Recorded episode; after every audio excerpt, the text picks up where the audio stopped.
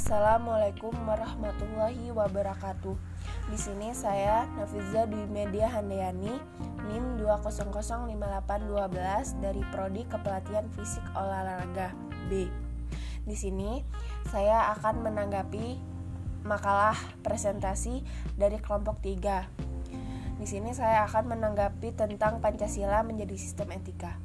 Dalam etika selalu ber berlaku cara pemikiran non-epiris, artinya dengan tidak membatasi diri pada pengalaman iderawi yang konkret pada yang faktual dilakukan, tapi ia bertanya tentang apa yang harus dilakukan atau tidak boleh dilakukan tentang yang baik dan buruk untuk dilakukan. Etika membatasi diri dengan segi normatif atau evaluatif. Setiap masyarakat mengenal nilai-nilai dan norma-norma etis.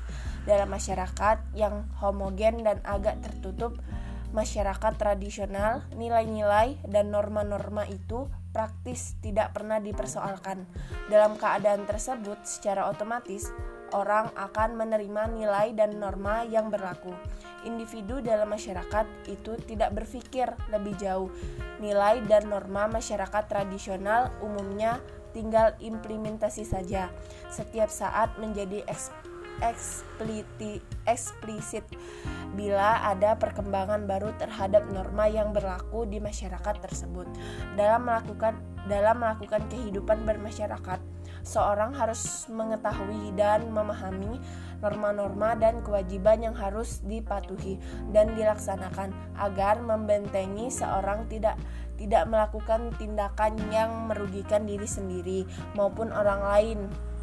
Dan hal tersebut terdapat dalam Pancasila mengandung sila-sila tentang kesatuan dan keadilan karena Pancasila memegang peran dan perwujudan dalam sistem etika yang baik untuk semua warga negara, kapan pun dan di mana pun kita berada. Kita harus tetap beretika dalam bertindak laku, karena jika seorang bertindak laku baik, maka orang lain akan menilai baik juga.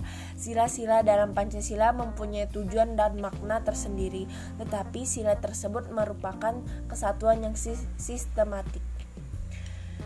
Itulah tanggapan dari saya uh, mengenai Pancasila menjadi sistem etika. Saya akhiri. Wassalamualaikum warahmatullahi wabarakatuh.